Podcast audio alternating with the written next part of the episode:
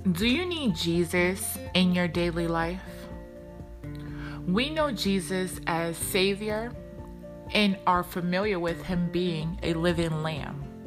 We learned last week that He is Emmanuel, God with us, a name of comfort when times are at their worst.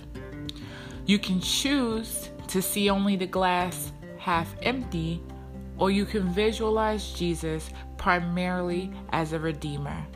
Or you can learn where true power comes from by getting to know and aligning ourselves under the names like King, Lord, and Great High Priest.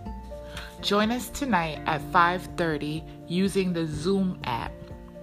We are going over the content, the power of Jesus' names. See you there.